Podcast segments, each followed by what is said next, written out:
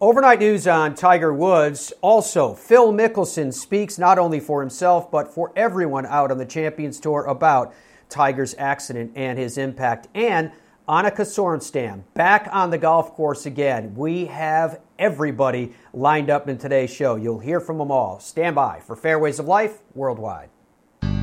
Welcome to the most listened to golf in the world, the Fairways of Life show. On air, online, and around the world. With the most candid interviews, unforgettable stories, taking you beyond the ropes. Here's your host, New York Times best-selling author and Golf Channel's Matt Adams. Absolute delight to have your company today, folks, from wherever you are joining us around the United States or around the globe. There has been some Tiger news that came out in the overnight hours.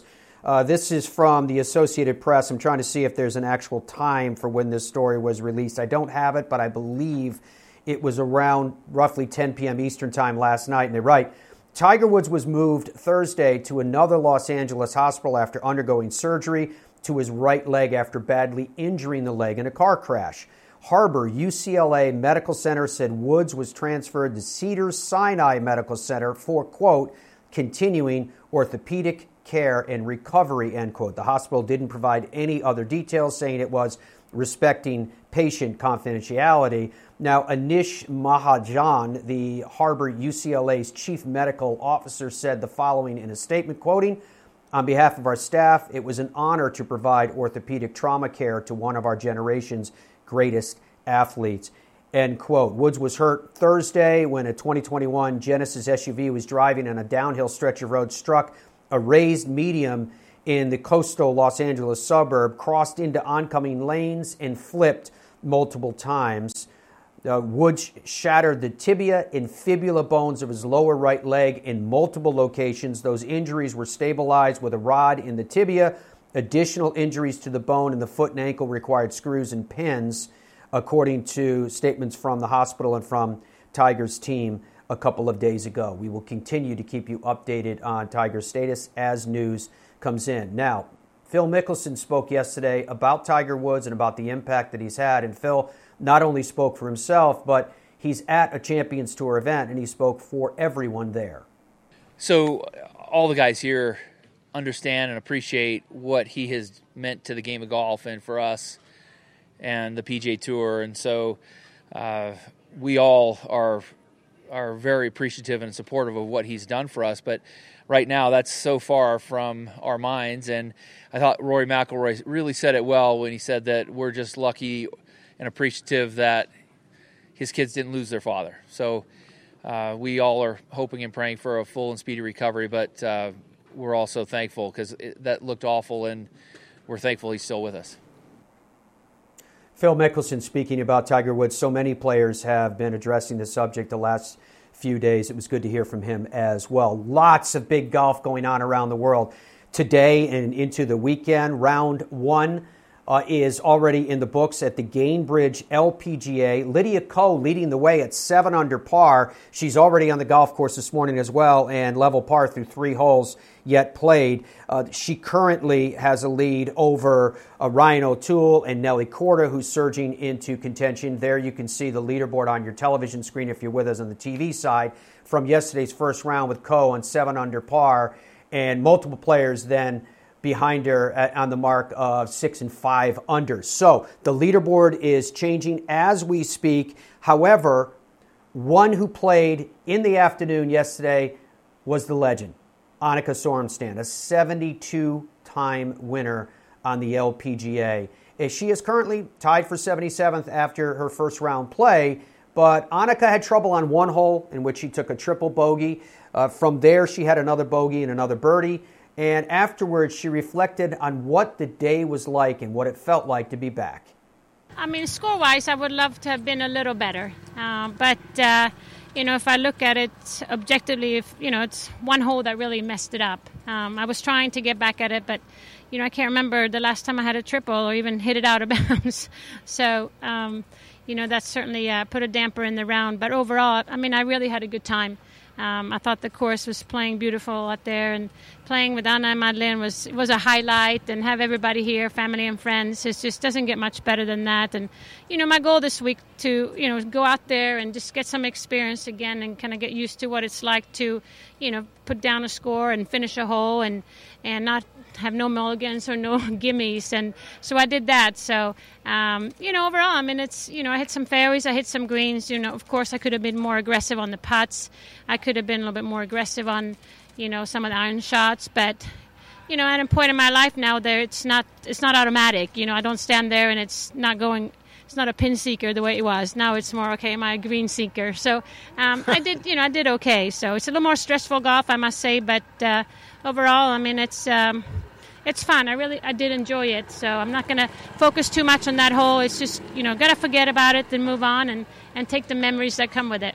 Yeah, I mean, you know, you hit a putt and you just know it's not on line, it's not the right speed, and, you know, a lot of tentative shots out there. And I'm not really sure what I'm afraid of, but, you know, I think just going out there and sometimes protecting it, which I'm not really used to doing. But then again, I have nothing to protect. So it's just funny how the mind works. And I think when you get a little older, I told Mike, he's like, did you push that putt? And I said, no, I just think my hands are doing funny things, you know, and it's just, but some of the things is due to the routine. I think it's very similar. I think just some of my mannerism is probably very similar. I don't hit it as far, but then, you know, you kind of go about the same things you've always done. I think those things come automatically. Thanks. Well, I need to be more aggressive. I really do. I mean, I can't leave putts short. I mean, they need to go in to have a chance. I mean, I want to do, you know, give myself the very best chance, you know. But it's also, you know, I don't really have the speed as much as I used to. And, you know, it's just I'm a different place. You know, before I felt like I had another gear. I've always had another gear. I don't even know if I have a single gear now. So, you know, you just kind of do what you do. And but it's nice to be out here. You know, if I can continue to drive it, you know, I think I did pretty good. I missed maybe 2 drives, and I think, you know, that's okay. And maybe a few more fairways. I mean, sorry, a few more greens, and then maybe roll it a little bit more aggressively. Then we'll see what happens. All right, Annika Sorenstam, after 77 in the opening round, giving her reflection on everything that she was experiencing out there, and it's great to hear from a champion of her caliber. Now, another major champion is leading the way. Lydia Ko is 7 under. She's played 3 holes in the morning round so far. Her lead, though, is down to 1. Ryan O'Toole is 2 under through 7. She has reached a mark of 6 under par. She's joined on that mark by Nicole Broch-Larsen, who's also at 6 under. She, too, 2 under in her efforts today. She has played 6 holes as yet. And Nellie Korda, 1 under after 3. She has reached 6 under par, as we can see things tightening up out at the Gainbridge. Now, at the World Golf Championships event, which is taking place in Bradenton at the Concession, it's actually called the Workday Championship. Webb Simpson leading the way, 6 under par alongside of Matthew Fitzpatrick, both with rounds of 66. From there, scores of 5 under par include those tied for 3rd, Brooks Koepka, Billy Horschel, Sergio Garcia, and Kevin Kisner, all on 5 under par.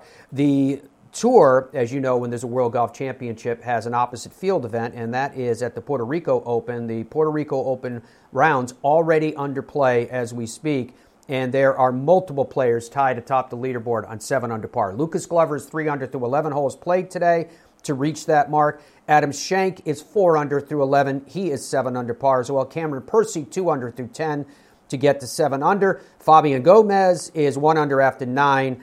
Brandon Wu is 1 under after 6. All are tied atop the leaderboard at 7 under par. Those tied for 6th, again, a huge group there.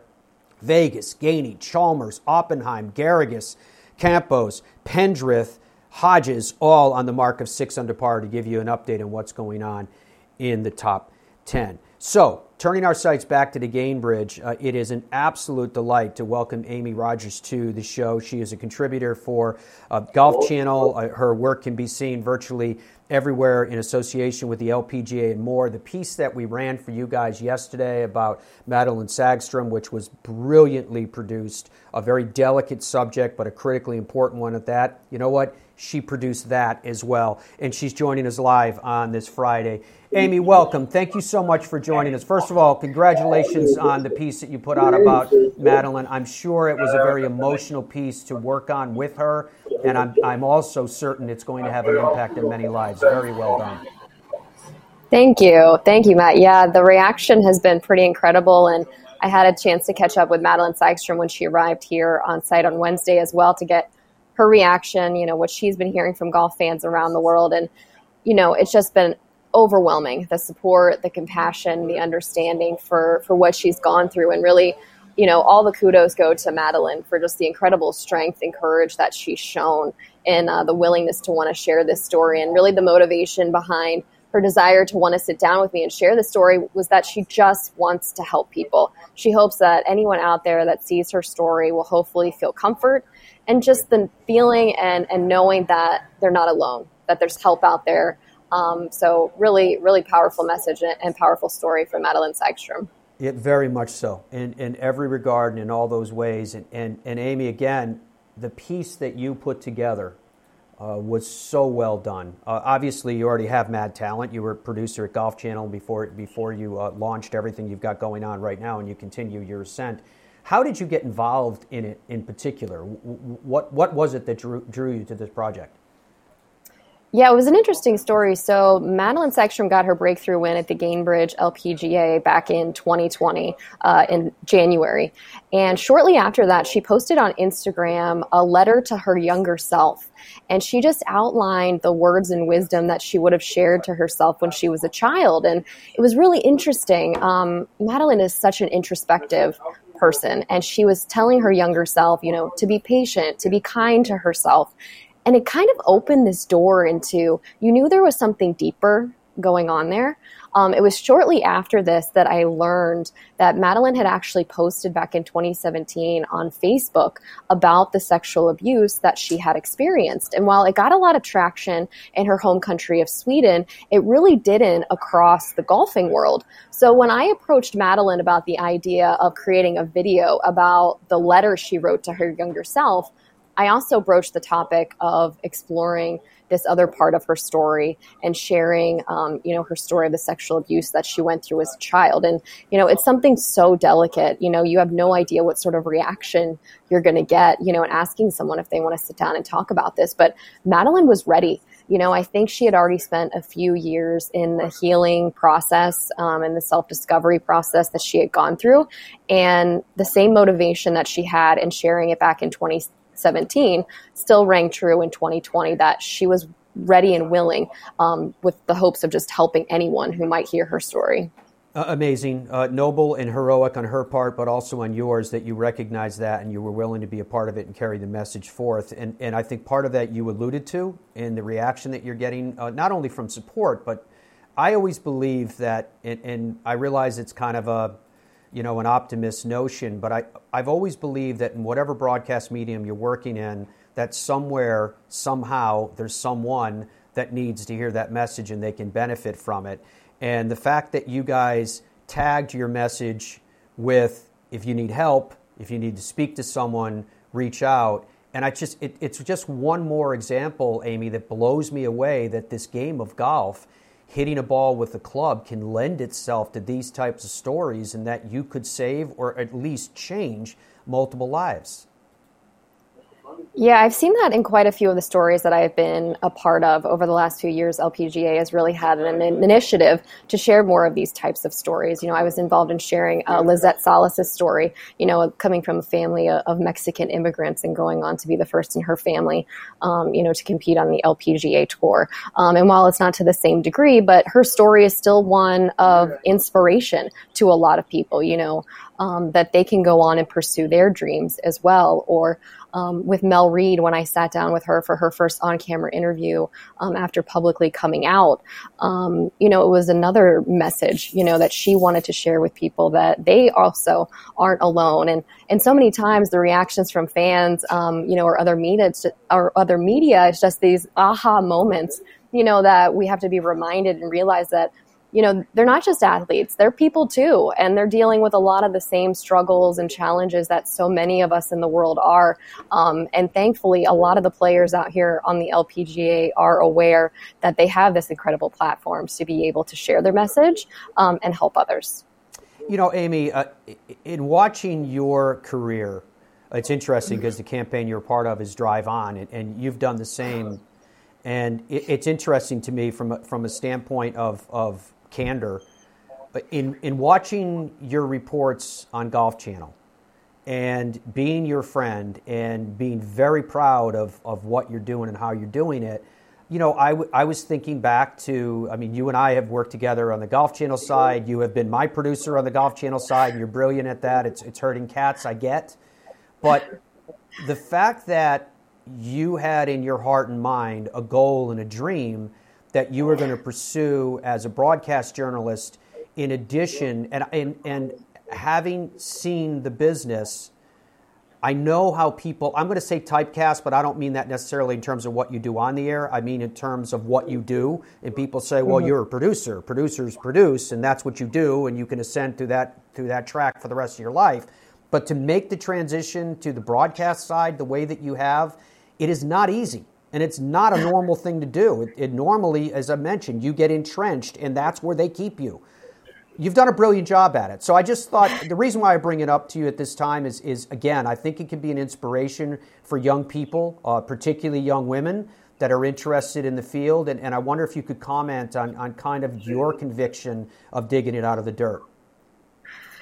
Yeah, it has been quite a journey, as you alluded to. Gosh, I can't even remember how long ago that was that you and I first worked together at the PGA show. And like you said, I was just a production assistant, you know, running around with you, grabbing club manufacturers and people to interview for you at the show.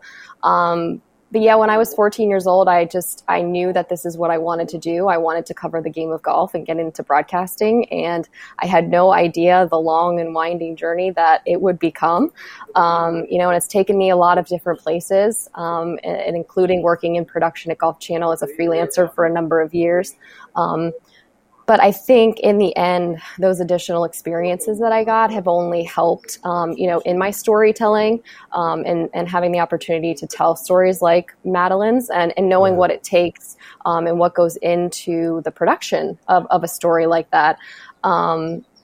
And it's funny, I think I've realized over the last few years with stories like Madeline's and Lizette and Mel, as you said, I have a little bit of my own drive-on story as well. And I think through telling their story, I'm telling my own story. I'm not someone that really likes attention or to talk about myself, which I know is ironic given my chosen career path. But, I feel a lot more comfortable asking them the questions and being able to share their story. So I think in a way I'm sharing my story of perseverance and determination, all of these years to get to this point in my career by sharing their story as well. So, yeah, it's thrilling for me now to have gotten to this point. It's been about 15 years in the making.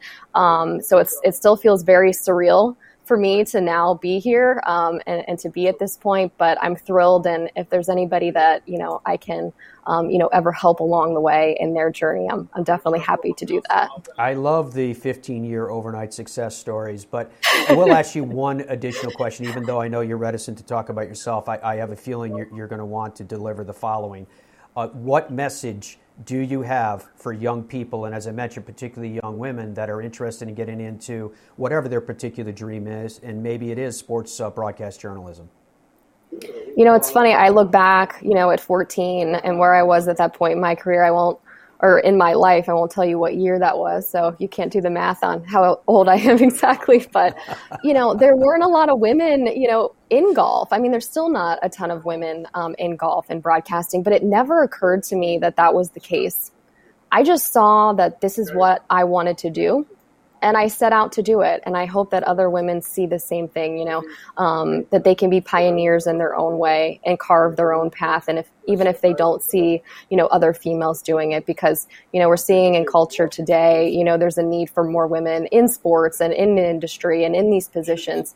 And I hope that they'll see through my perseverance and determination over these 15 years that, sometimes life's going to take you in some weird weird directions and weird paths, and you're going to think at times that you're never going to get there. I definitely thought that on many occasions, but you know, everything happens for a reason, and I think all of that experience leads to something. And so if you feel like you've gotten off the path, just take it in. You know, for whatever reason, that experience is going to help you in your journey, and eventually you'll get where you need to go.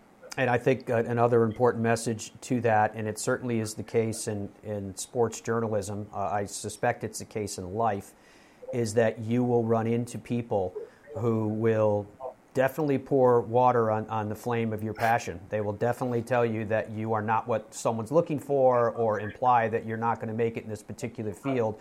Whether you make it or don't make it does not depend upon that individual's opinion. It depends upon yours.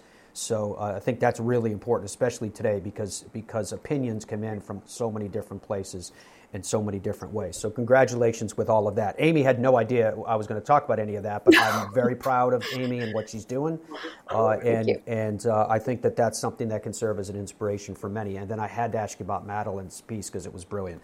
So there is a golf tournament, though, going on as we speak. And that tournament has some huge names atop the leaderboard. And it's interesting because here we were talking about the weight of Madeleine's story. And in its due context, it stands alone. But even at the top of the leaderboard with Lydia Ko, in her way, this is a story about her trying to drive on and march back up to the pinnacle of where she once was. And if you look through this leaderboard, there's many stories like that, as well as the upstarts and everything that goes into making the game of golf, a tournament proper, in sports in general, so compelling. Your thoughts on the mix of this leaderboard? Yeah, I talked about this a little bit this morning on Golf Channel as well. You know, this Lydia Ko story, this comeback story, you know, maybe in the making here. We've seen her make so many changes with her game, with her team, with her different coaches over the years. What I was most excited to see is that she's been able to continue to build on the momentum that she found in 2020. You know, 3 top 10s in her last 4 starts of the year. To now continue to build on that momentum through the offseason, I think says a lot about the work that she's doing with Sean Foley. She might have finally found a coach here that can really connect with her, and they're starting to see the results. You know, we've seen some flashes of the Lydia Ko of old over the last few years, but I think now that we're kind of seeing that on a more consistent basis is what's giving, you know, golf fans a little bit more hope that maybe there is a comeback here, as Lydia looks to return to the winner's circle for the first time since 2018. So it'll be exciting to see if she can build on that 65 that she opened with here on her home course. She said it was probably her best round that she's had here. So we'll see if she can back that up again here on Friday. You're going to hear from Lydia coming up in the show from those comments. Right now, she is level par through 4 holes played today, standing on the mark of 7 under par, and she has a one-shot lead over a growing list of those at 6 under par, Larson and Madsen and Korda amongst them. So not only is she being pursued by some players that can absolutely play the game, but there's some young players in the mix. I love the mix of veteran and young players everywhere across the game, whether we're talking PGA Tour, or European Tour, or LPGA. But your thoughts in terms of the characters that are on this leaderboard, and I'm not just talking about top 10 through the whole field, that's the way it's mixed. Yeah, I think the big mix this week has been the return of a player from another generation with Annika Sorenstam in the field. Absolutely. You know, I mean, she's here playing alongside a generation that she inspired to take up the game. I think 1/3 of the field has come through her Annika Foundation, have played in her events over the years. So she's seen them as young girls, you know, young children growing up.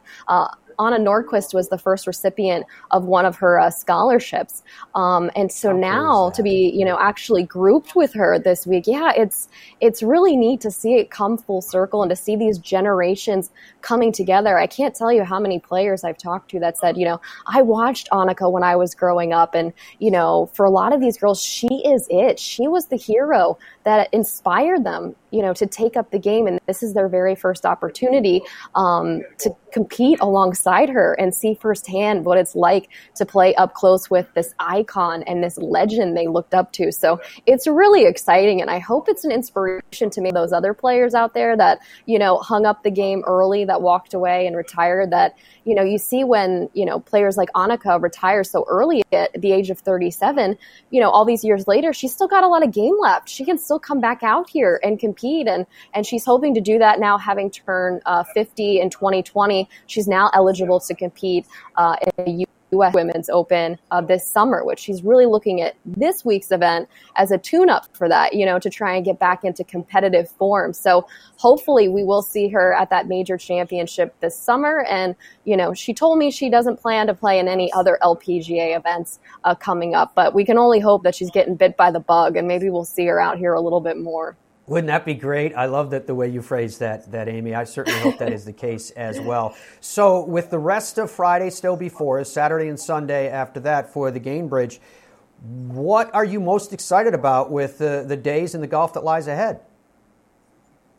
Yeah, I'm really excited just to see how Lydia Ko can continue to build over the next few days. Another one to watch, I think, is going to be Nellie Korda. She's right there making a little bit of a move here this morning as well. She is the top-ranked American here in the field, and I think she has the potential to one day be, you know, the number one player in the world. She's just got this fire and competitive nature, and I think not getting into that playoff with her sister Jessica Korda and Danielle Kang at the Diamond Resorts Tournament of Champions in the season opener certainly was a motivator for her to come out and play here again this week. So it could be pretty exciting to see two Kordas win the first two events of the 2021 season, but she's definitely one I'll be keeping an eye on. We're looking forward to it as well. Amy Rogers, thank you very much for your time on this Friday. Again, great work with everything that you're doing. We love it and very much appreciate that you would give us as much time as you did this morning. I'm not sure what Dom told you when he had you on, but I've just been eating up a half hour of your busy schedule today. And we're looking forward to watching everything that you're doing. I mean, you're on so many different platforms and doing so much right now that we can't wait to see what's next. Thank you. Thanks, Matt. And thanks for having me on your platform and being part of my journey, too. So I appreciate it. No worries, my friend. Absolute pleasure. Okay, folks, we got a lot to go through with you this morning. So when we come back, one of the roads that we wanted to go down with you was with Tiger's accident. There has been a tremendous amount of talk about Ben Hogan's accident and the comparisons between the two, namely the severe injuries to Ben Hogan's legs and to Tiger Woods' legs. But what actually happened to Hogan is not something that I think has been talked about an awful lot. It's just kind of been mentioned in general terms. So when we come back, I want to talk about that, not so much as a direct comparison. I'll let you draw your own conclusions to it, but at least to understand what actually took place. More of the Fairways of Life show worldwide after this. Nestled amongst the hills of the Hoosier National Forest resides a classic American destination, the French Lick Resort. Experience the ultimate in golf at the Pete Dye course at French Lick, voted number one course in Indiana on Golf Week's Best You Can Play for 10 years in a row. The Donald Ross course at French Lick has been named Indiana's number two course in Golf Week's Best You Can Play rankings every year since 2011. Come experience old world opulence amid modern comfort served with Midwestern charm. Visit FrenchLick.com. TheGolfTravelGroup.com is a luxury golf tour operator that specializes in custom travel itineraries to Scotland, Ireland, England, Wales, Iceland, New Zealand, Australia, South Africa, and more. Guaranteed advanced tee times, incredible accommodations, airport meet and greet services, private guided tours, and private drivers, all in luxury vehicles. And they have a staff that's been doing it forever. TheGolfTravelGroup.com. The best golf experiences are the unique ones that combine breathtaking beauty, inspiring designs, and refined luxuries. Streamsong Resort, conveniently located in Central Florida, is unlike any golf experience you've ever had. Award-winning courses by Corin Crenshaw, Tom Doak, and Gil Hanse will challenge and amaze in a dunescape you'll swear cannot exist in Florida. Awaken your senses then at their opulent spa or enjoy world-class bass fishing, archery, or clay shooting. The options are endless, and you can cap it all off with luscious and distinctive culinary choices to delight any palate. Visit StreamSongResort.com today to plan your golf trip. That's everything that you would want and nothing like you've ever experienced. I'm Tiger Woods, and I chose Bridgestone. I wanted to be with a company that I knew, and then on top of that, I made a superior product. So I did. I came back and I started playing with the Bridgestone Tour BXS, and it's allowed me to maintain the spin and the feel I like around the greens, especially my short irons, but also have that penetrating flight through the wind. The aerodynamics have been phenomenal. I know the quality that Bridgestone has, R&D that's available to them, and what they were able to create that helped me win golf tournaments. Even though we're in Texas, we don't believe that bigger is always better. At Ben Hogan Golf, we believe in something called micro-manufacturing, a concept Mr. Hogan taught us long ago. It's a belief that handcrafting golf clubs one at a time to your exacting specifications is the reason we make some of the best quality and best performing equipment in the world. And we don't believe in big prices. That's why we only sell directly to you at benhogangolf.com. Let me ask you a question. Are you in pain on the golf course? You know, pain management is a crisis in America. It affects over 100 million people and 35% of golfers, but now we can do something about it. BioFit 360 is a new company here to help us manage and alleviate that pain naturally. They've developed a formula that safely extracts CBD from the hemp plant and utilizes all of its healing properties to help us. They have a relief cream, they have gummies, they have sleep aids, and much more. It will change the way you feel on the golf course and in life. All you need to do is head to biofit360.com. Feel better, do better, be better. Hi, I'm Brian Hammonds. You country club members can now represent your club and compete in a Ryder Cup-style event. The inaugural Country Club National Championship, presented by Fuzzy's Ultra Premium Vodka. It's October 12th through the 17th at Walt Disney World in Orlando, Florida. The field is limited, so don't delay. For more information, go to ccncgolf.com. That's ccncgolf.com. I hope to see you and your team in Orlando.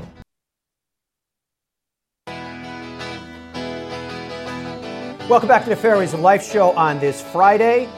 Lydia Ko continues to hold a one-shot lead at the Gainbridge LPGA out at Lake Nona. So there was so much talk after Tiger's car accident and comparisons made to Ben Hogan's accident. And it is eerie in that you have these two great champions that have suffered the leg injuries that they have. But as I was listening to it all, I was thinking to myself, you know, I think we need to go deeper into what actually happened to Ben Hogan so that people understand what took place. In the case of Tiger's car accident, we're still waiting to find out exactly what took place. I think pretty much the only information that we're really getting at this point is what they know at this point, which is they suspect that speed was involved. Other than that, that's all we know. One of the pieces of information that came out in the last 24 hours is that in initial discussions with Tiger about the car accident, he doesn't have any recollection at all of the accident, which I thought was fascinating, although I suspect it's not that unusual for an accident of that severity. But when it comes to Ben Hogan, I wanted to give a little bit of historic reference to what took place. In February of 1949, Ben Hogan was coming off having won 2 of the 4 tournaments that he had already played in that year. Ben Hogan was coming off a year in 1948 in which, for the first time in his career, he won 2 major championships in the same season. In Ben Hogan's case, it was the U.S. Open and the PGA Championship. 2 weeks prior to his accident, he was on the cover of Time magazine, and Ben Hogan's face came with the following quote, one that you probably recognize for him. "If you can't outplay them, outwork them." Ironically, within that article, Hogan was asked, what is it about being a touring professional that takes the most out of you? And his quote, when viewed through the spectrum of time, is chilling. He said, quoting, "It's the traveling. I want to die an old man, not a young one." 2 weeks later, on February 2nd, 1949, at 8:30 a.m., a 36-year-old Ben Hogan was driving his car home with his wife, Valerie. They were driving east on Highway 80 near Van Horn, Texas. The conditions were extremely foggy. In front of them, through the fog, a Greyhound bus was running late. The driver was speeding, and he was trying to make up time. He decided to pass a truck that was in front of him. To do so, he pulled into the oncoming traffic lane. Through the fog, the Hogans saw headlights directly in front of them. The Hogans were reportedly moving at 25 miles per hour. Hogan, in his 1949 Cadillac, had nowhere to go. He was on a bridge. Valerie at that time exclaimed, "He's going to hit us." At that moment, Ben Hogan threw his body across his wife's legs to keep her from being ejected through the windshield. Remember, these were the days before seatbelts. The Hogan's car was then hit by a 50,000-pound Greyhound bus. The majority of the crash hit on the left front of Hogan's car. Ironically, in Ben Hogan's selfless act of throwing his body across his wife's lap to save her life, most likely also saved his. Parts of the engine and the steering wheel impaled into the driver's seat behind him. What was interesting as well is that Hogan, who was unconscious after the initial crash, Valerie was in and out of consciousness initially, but she was okay, relative speaking, initially thought that her husband was dead. He went in and out of consciousness multiple times and said to his wife, "Get out." The reason why he said that was Hogan thought the car might explode. Valerie reportedly put her husband into a sitting position. Remember, his legs were still where, right now, the engine was. His injuries were absolutely horrific. Reportedly, a driver that came to their assistance helped get Mr. Hogan out of the car. I have heard varying accounts of whether he was able to do that or the emergency responders were able to do that. What is known, though, is that it took some 90 minutes before they could start to take him to the hospital because of what was going on at the scene.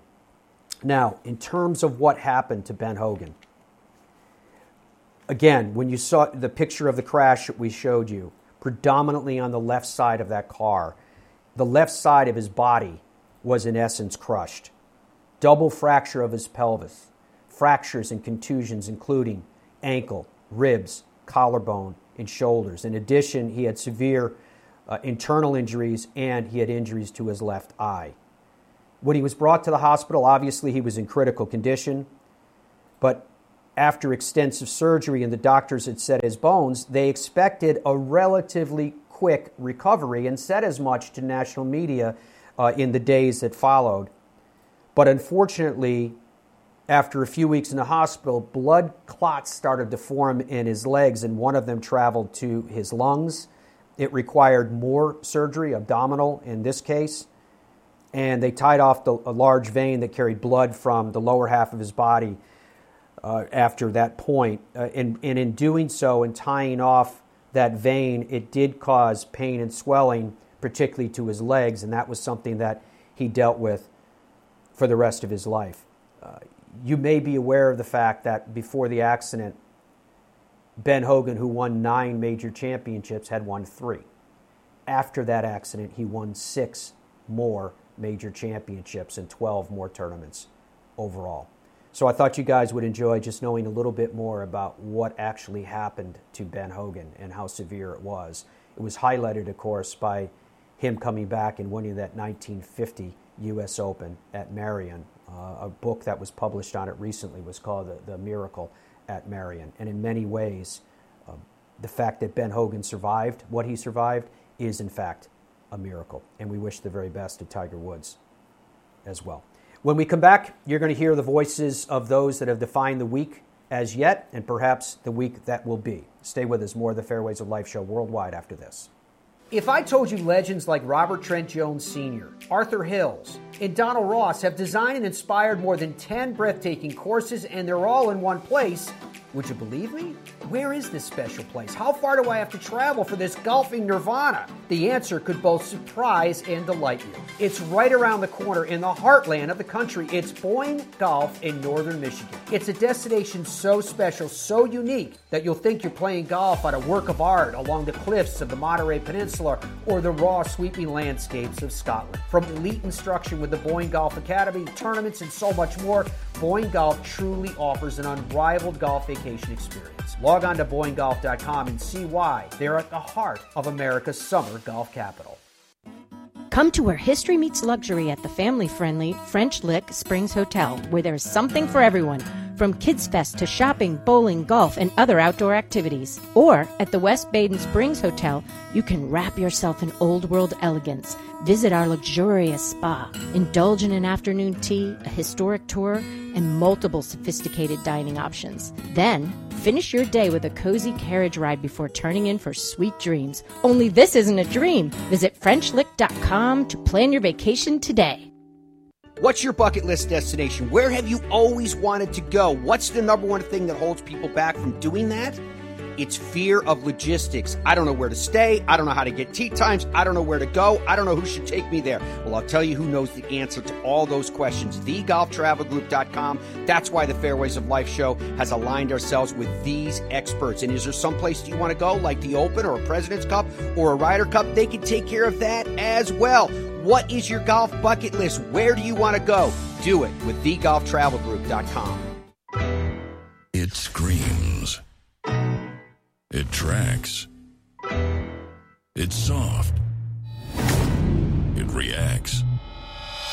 It is the all-new Tour B with a game-changing reactive cover designed to spring faster off your driver and stick longer to your wedges.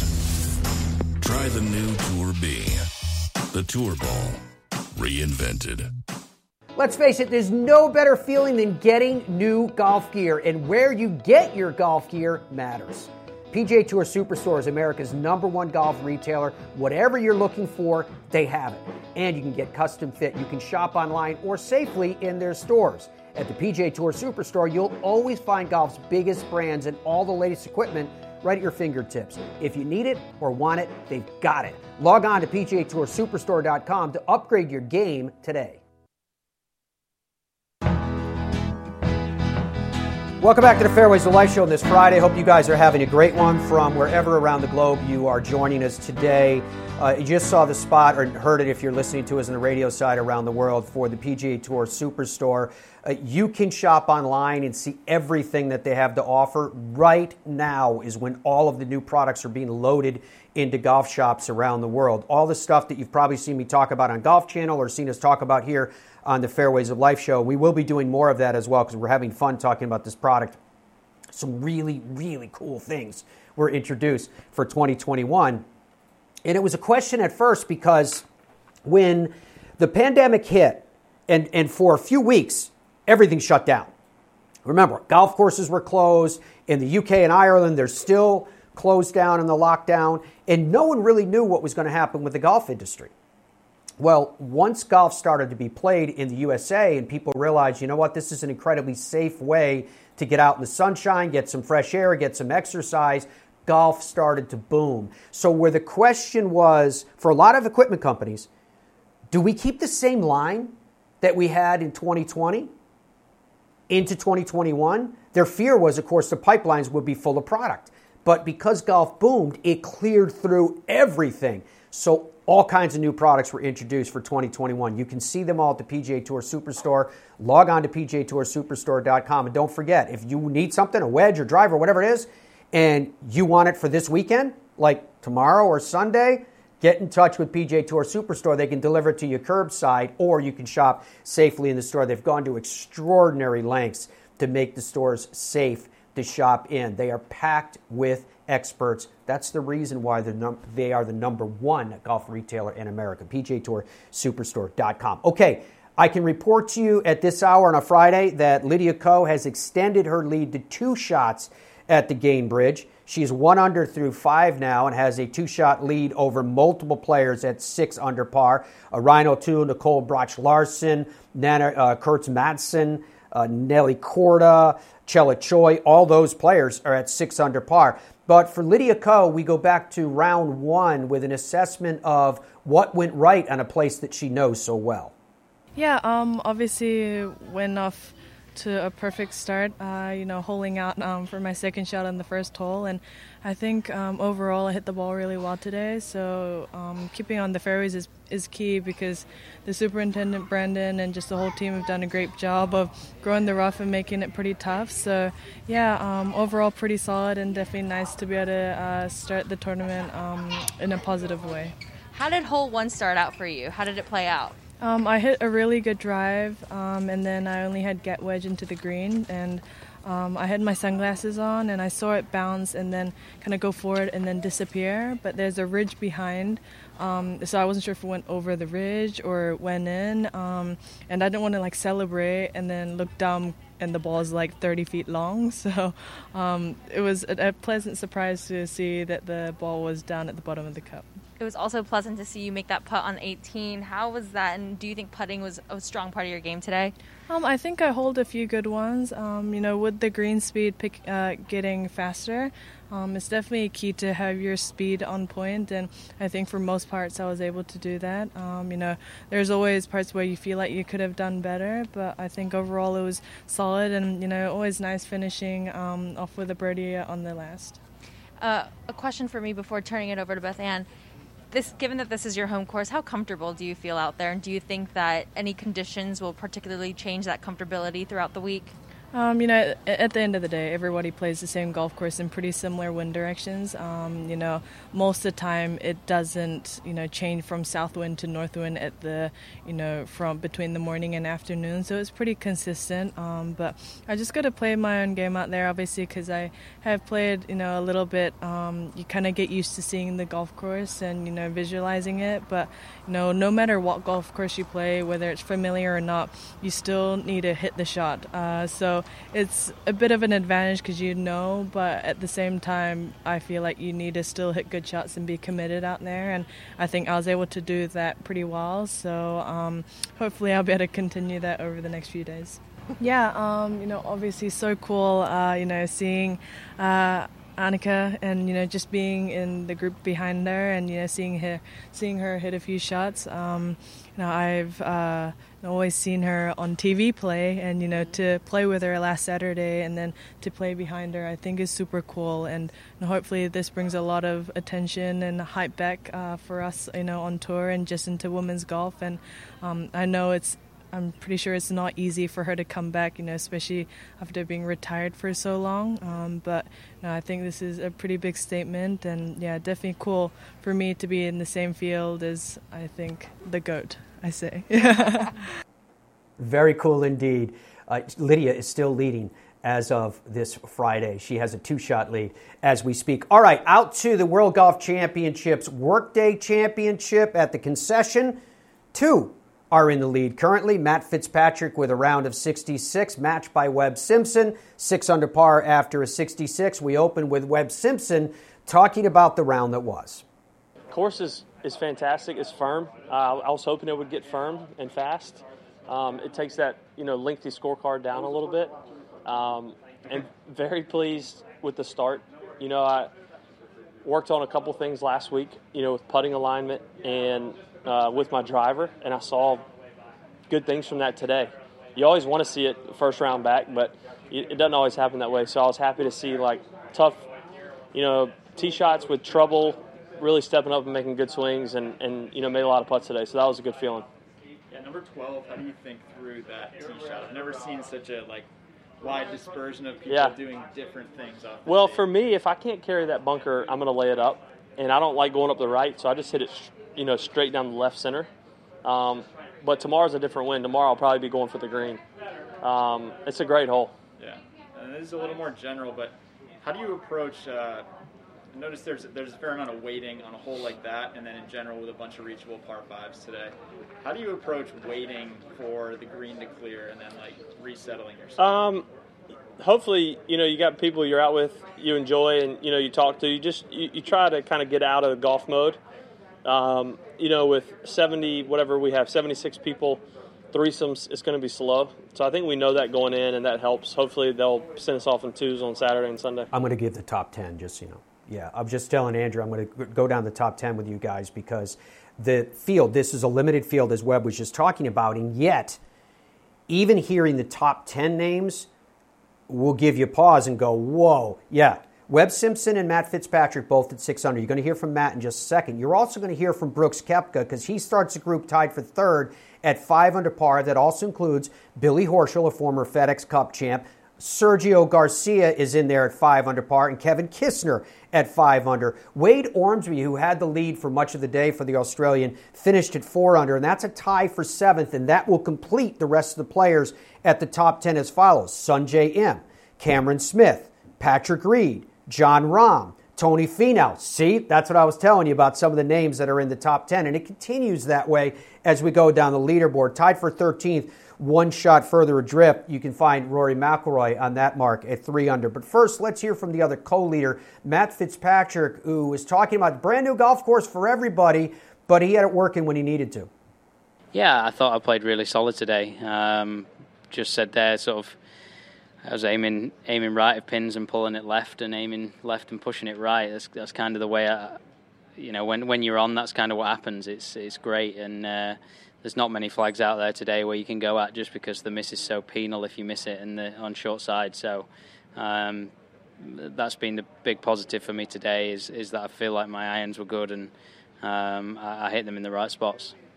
You've been on a good roll. How confident are you in what do you like so much about your game right now? Yeah, I feel like I took a lot from my win at the end of the year in Dubai, and I feel like my game was in really good shape there, and we kind of found something that gave me a really good feeling. So I've kind of pressed on with that. We kind of lost it at the start of the year, and sort of we didn't really manage it over the winter, I guess, and we sort of quickly rectified that, and hopefully it's sort of back in good shape, and I feel, like I say, I feel confident in where it's at. I'm not saying that I'm going to go out and win every week, but you know, it's just having that comfort factor in your swing and your game as you play week in, week out. When you talk about rectifying it, is that just a matter of putting in the hours, or is there something else that you have to do to say, okay, this is how we get out of the winter slump? Yeah, no, it's just plenty of practice, you know, plenty of block stuff that just, you know, just grinding it in. Yeah, I know what it was, and my coach obviously told me what it was, and the way we fixed it was kind of simple. It was kind of just a bit of posture and a bit of takeaway, and then you just sort of grind that in and get comfortable with it, and just try and keep those feelings for the rest of your life. You know, it's when you've got it on a, or when you feel like you got it on a string, and you've had a good tournament, particularly in Dubai. You think you're unbeatable, and then literally 2 weeks later you can't hit your hat. So it's about trying to find that middle ground where you can, it's repeatable and you have good feelings. Isn't that the game of golf? And to some extent, I think that's been the game of golf for Brooks Koepka on his march back into form. Well, I guess that the thing is for Brooks now, who has won, and he feels like he has form. Watch out. I felt like my putter, you know, stupid 3-putt from like 12 feet, 15 feet on the one hole.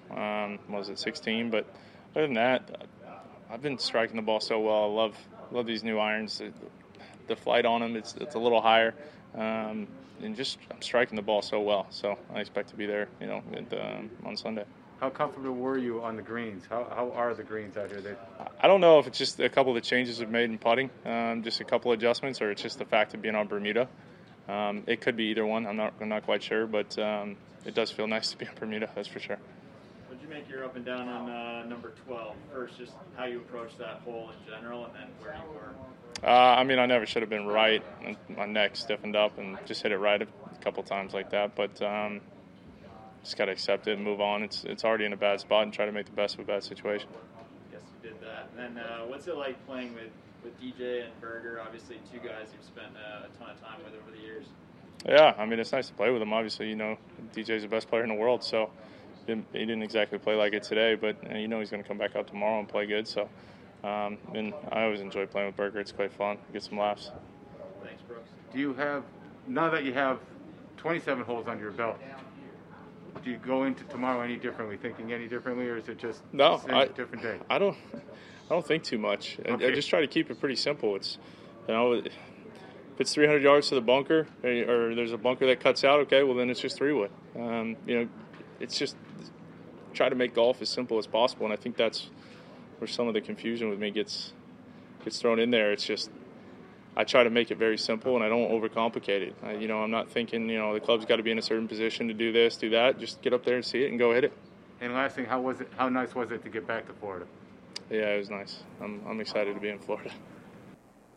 I think I just saw Brooks Koepka smile to one of the media members with a question he asked. It was an easy question. How do you like being back in Florida? He says, that was nice. Yeah, he's 500 and one shot back. But it's a position that he shares with another major champion. One that's been, shall I say, a little bit quiet of late, one Sergio Garcia. It's the kind of golf course that you probably need to play it a few times. Very, very tricky around the greens for sure. Of the tees, it's quite, you know, you can see what you want to do. Obviously, you have to just hit good tee shots, but definitely on the greens and around the greens, it gets very tricky. Yes, it obviously is a bit challenging, mainly because you know, you're not used to some of the spots, and like I was saying earlier, you know, these greens are very tricky and they have a lot of runoff areas and spots that, you know, that are part of the green that are not really green, you know, because the ball runs off. So you just have to take a good look through the practice rounds, make sure you pick your spots, and then try to manage it the best way possible. One shot off that 5-under mark. Remember, 5-under is one shot off the lead. That Sergio is part of that grouping. Then you find those at 4-under par. It includes one Jon Rahm, where when he's lurking, when he's close to the lead, even on a golf course that nobody knows that well, watch out. Really good. You know, I've played really good golf in a challenging golf course, and it was a lot of fun. I was going to say, besides the last tee shot, I was almost perfect off the tee. The only other missed fairway was on 10, and I was in a pretty good spot. So just too bad that the one I missed, you know, it wasn't even that bad of a tee shot. Cost me so much, but either way, 68 is a great round. Played really good golf. You know, hopefully I can keep this ball striking up all week. How much did prior knowledge, having played here in the NCAAs, help you in your strategy this week and as far as just knowing your way around? Well, just being familiar with an area helps, because the golf course played nothing like it's playing this week. It felt like a million degrees. It was windy. It was a different wind as well, and the greens were firmer than they are right now. So it felt, like I said, a very different golf course. Also, I'm a very, very different player to when I was back then. I wish I was this good when I was playing in college, but just being familiar with it, it helps. You know, just having seen tee shots and having seen putts and having seen certain things happen helps a lot. What's something that you might want to improve on for tomorrow's round? It was a pretty solid round all throughout. I think we just learned, you know, those fairways got really firm overnight. Yesterday they were not rolling and releasing this much. In fact, yesterday I hit the same tee shot I hit today on 18, and I was in the fairway. So. Just be aware of that, you know, maybe adjust in some tee shots and some holes, and if anything, just keep doing what I'm doing. I just never put myself out of position or in a tough spot, so that's why, you know, it seemed like a pretty, not an easy, but uneventful 4-under par, so just keep doing the same thing, and just knowing that birdies are out there. Clearly, people are making birdies, and it's going to take a low score to win here. Fascinating, isn't it? An uneventful 4-under par. Now, for Rory McIlroy, his mark of 3-under par that currently has him 3 shots off the lead, I wouldn't describe it as uneventful. Let's hear how Rory described the round. Yeah, I mean, it's. I think with any new course, it's just a matter of getting comfortable with visuals and lines off tees, and then, you know, I think we're all sort of learning the golf course a little bit as we go along. Sort of most tour events we go to, we basically know where the 4-pin positions are going to be, and we can practice to those. But I guess here, new greens, sort of undulating greens, there's a lot of options on where they can put pins, and you're trying to guess as best you can where they're going to be, but then you never really know until you get into the tournament round. So, yeah, I think tee to green, it's pretty simple, but then around the greens, I think it's sort of one of these places. The more you play it, the more you'll just feel comfortable with it. How comfortable were you on the greens? We heard you talking over there. Pretty comfortable. I held some good ones, but then I missed some that I should have made. I don't feel like I don't feel like I made bad strokes. Might have been a couple of misreads and putts that I felt that I hit good that just didn't do what I thought they were going to do. So I'll go do some work here in a little bit and try to get it figured out for tomorrow. Yeah, you looked like you were working pretty hard yesterday before the round. Was that a longer range session than a typical Wednesday? Yeah, and then yesterday afternoon I grinded. I had a long day. I got to the course here yesterday at 7:30 and left at 5:30, so it was a 10-hour day. So I slept well last night.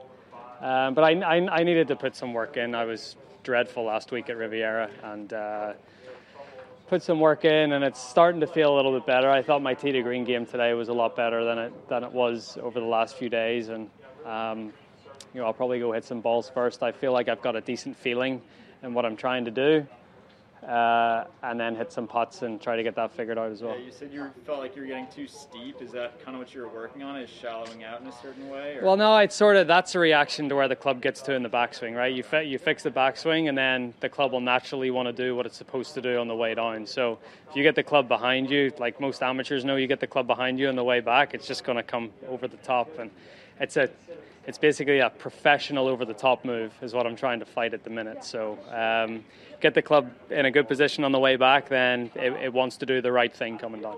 Last thing, number 12. Does that seem like a no-brainer to go for it for you? Or? I didn't even think about laying up in the practice rounds. I hit a good one today. I didn't actually think I'd hit it that far into the wind and get over that bunker, and I actually had a really tricky chip shot. But yeah, if you feel comfortable with the driver, it's one that I'd for sure go with or go for. Rory always gives you good content. He's 3 under. He is 3 shots off the lead currently. In terms of watching the World Golf Championship, Workday Championship at the Concession, here are the air times coming up. Today, 1 p.m., all these times are Eastern, 1 p.m. on Golf Channel. Saturday, it's split between Golf Channel and the Mothership at NBC at noon and 2:30. Same on Sunday at noon and 2:30. For PGA Tour Radio and PGA Tour Live, first I'll mention PGA Tour Live. It starts today at 11 a.m., Saturday at 8 a.m. and 2:30 p.m. Those are the two splits between the featured groups and featured holes that they have. Same on Sunday at 8 a.m. and 2:30 p.m. Again, all Eastern time. PGA Tour Live is distributed by NBC Sports Gold through the balance of 2021. PGA Tour Radio will be on the air today at noon Eastern time. Saturday and Sunday, tee time set for PGA Tour Radio is 1 p.m. Eastern time each of those 2 days. PGA Tour Radio can be heard for free on the PGA Tour app or on pgatour.com. That's good all over the globe. If you're in North America, you can also listen to it on the paid satellite service, Sirius XM. The Puerto Rico Open, which I'm going to give you a leaderboard update in just a second, but first I want to give you the air times. Today at 10 a.m., so it's just coming on the air on Golf Channel as we speak during our live window here on a Friday. Saturday and Sunday, the coverage will be at 2:30 p.m. each of those 2 days. The Gainbridge LPGA coverage can be found on Golf Channel tonight at 6:30 p.m. Eastern time, tape delayed. Same on Saturday and Sunday, prime time for the LPGA, but it is tape delayed at 8 p.m.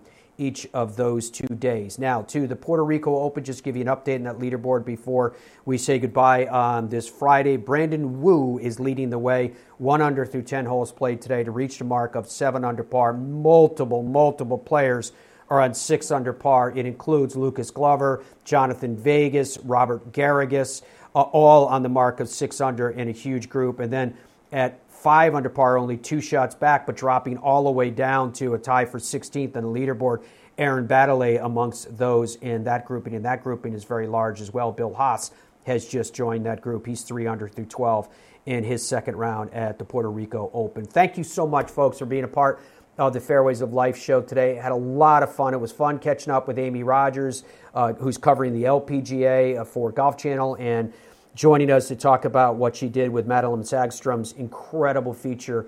If you catch yesterday's show, you can always find it on YouTube. Just go to the Fairways of Life page on YouTube and you can subscribe there. See everything. You can find us on Facebook. You can find us in dozens of places on the TV side and even more than dozens of places on the radio side all over the world. I hope your world is a good one and a safe one on this Friday and through the course of the weekend. If we're spared, we'll see you again on Monday to recap everything that took place. Until then, goodbye for now.